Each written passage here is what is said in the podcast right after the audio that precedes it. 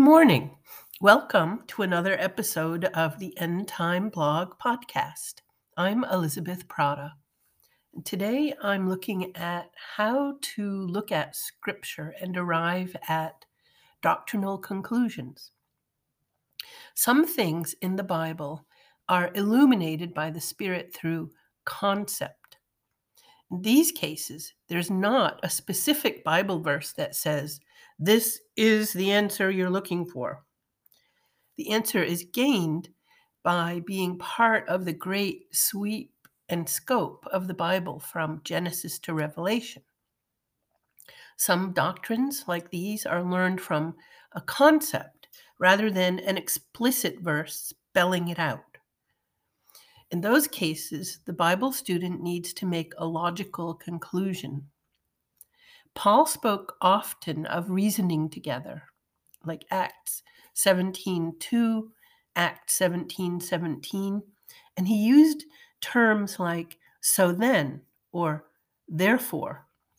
This was his way of announcing a conclusion was imminent. This method is called necessary inference, and you come to understand the doctrine by inference. A careful student of the word looks for the plain and clear scriptures first, of course, but also carefully studies the whole counsel of God so as to make reasonable conclusions. Here is an example of how one can make a reasonable conclusion, but also how you can go astray in the same verse if you're not careful. Find me an explicit verse in the Bible that says God is Trinity. The concept of the Trinity is in the Bible from Genesis 1 all the way through. But there's not one explicit verse that says God is three persons in one God. In fact, there are a number of verses that say God is one, like Deuteronomy 6 4, Mark 12 29, Galatians 3 20, 1 Timothy 2:5, James 2:19.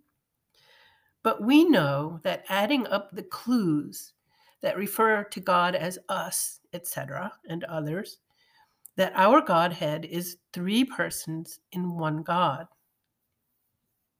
In another case, there are inferential clues that can lead a student to understand that Christ must die and be resurrected. Clues like for you will not abandon my soul to Sheol, nor will you let your Holy One see decay. Psalm 16:10. Other verses refer to Christ's death and resurrection. Psalm 22, Isaiah 53, 10 to 11, Daniel 12, 2 to 3.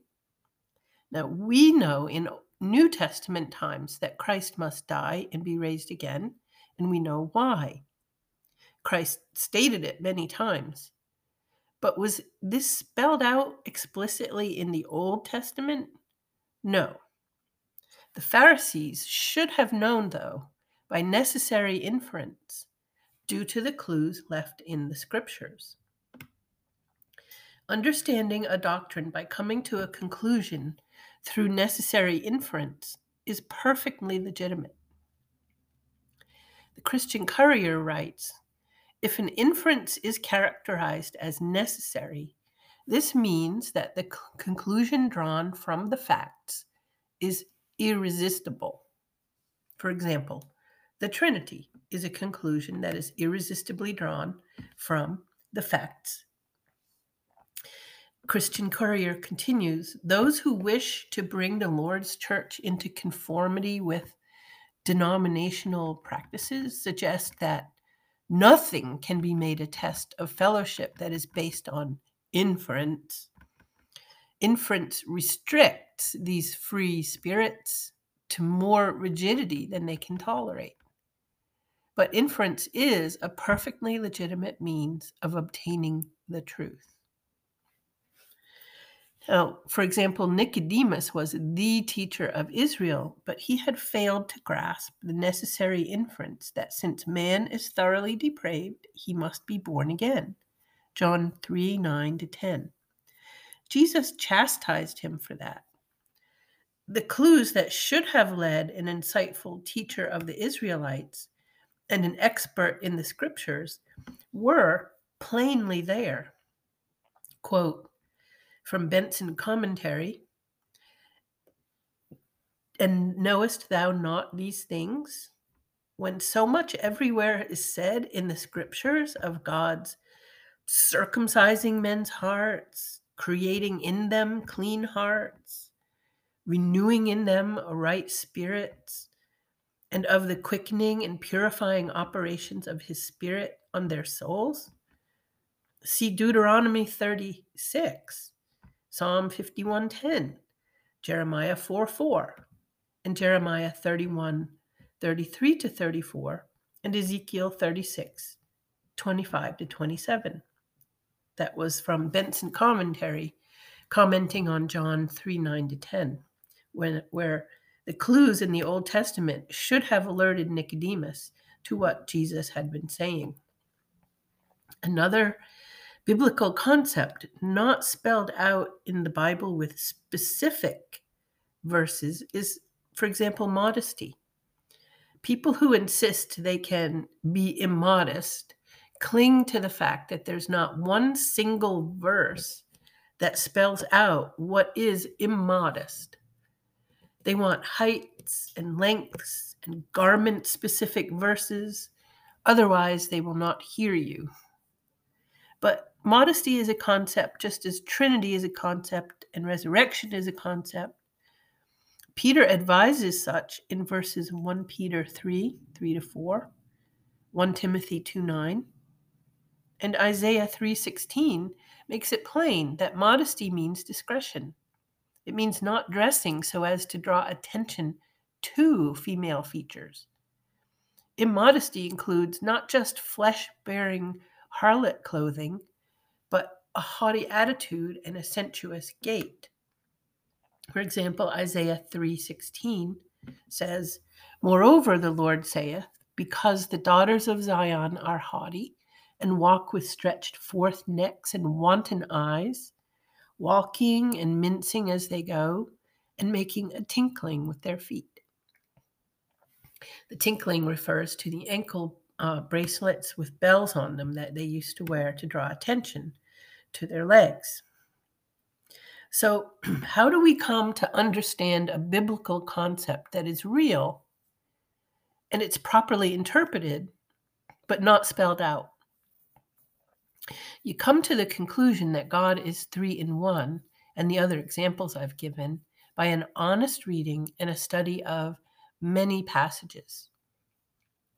Modern miracles is another doctrine that needs to be studied based on a necessary inferential conclusion, as well as plurality of elders, infant baptism, and many more doctrines than one would think it's great when you and a sister are discussing doctrine and she asks for scripture. If she says, Show me from scripture, that is a great start. That's basic step one.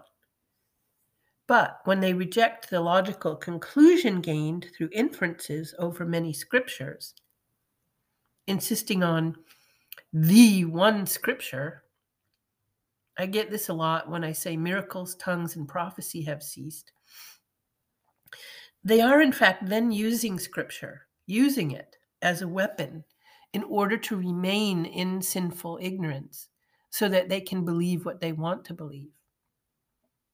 As the Christian Courier mentioned a little while ago, in that quote, such rigidity is too much for these free spirits. The Holy Spirit illuminates understanding through the scriptures in both ways direct confirmation of the plain understanding of specific scriptures and necessary inferences with conclusions based on studying many different scriptures. Unearthing the truth from scripture is not for the lazy, but the Holy Spirit is generous in aiding the serious and humble student in coming to the conclusions he wants us to understand. I have a section at the blog on further resources. I linked to the Christian Courier article, which is really good. It's clear and offers simple examples of coming to necessary conclusions. There's only one statement in that article I disagree with, where they wrote that babies have no sin. Well, babies do. See the next link for a thorny discussion of babies, heaven, sin, and hell. There's also a link to the Master Seminary looking at resurrection according to scriptures. And from the Cripplegate, the unteachable key to biblical wisdom. Well, this has been another episode of the End Time Blog podcast. I hope that you have been illuminated and learned a little something about necessary inferences. I hope you have a wonderful day and thank you for listening.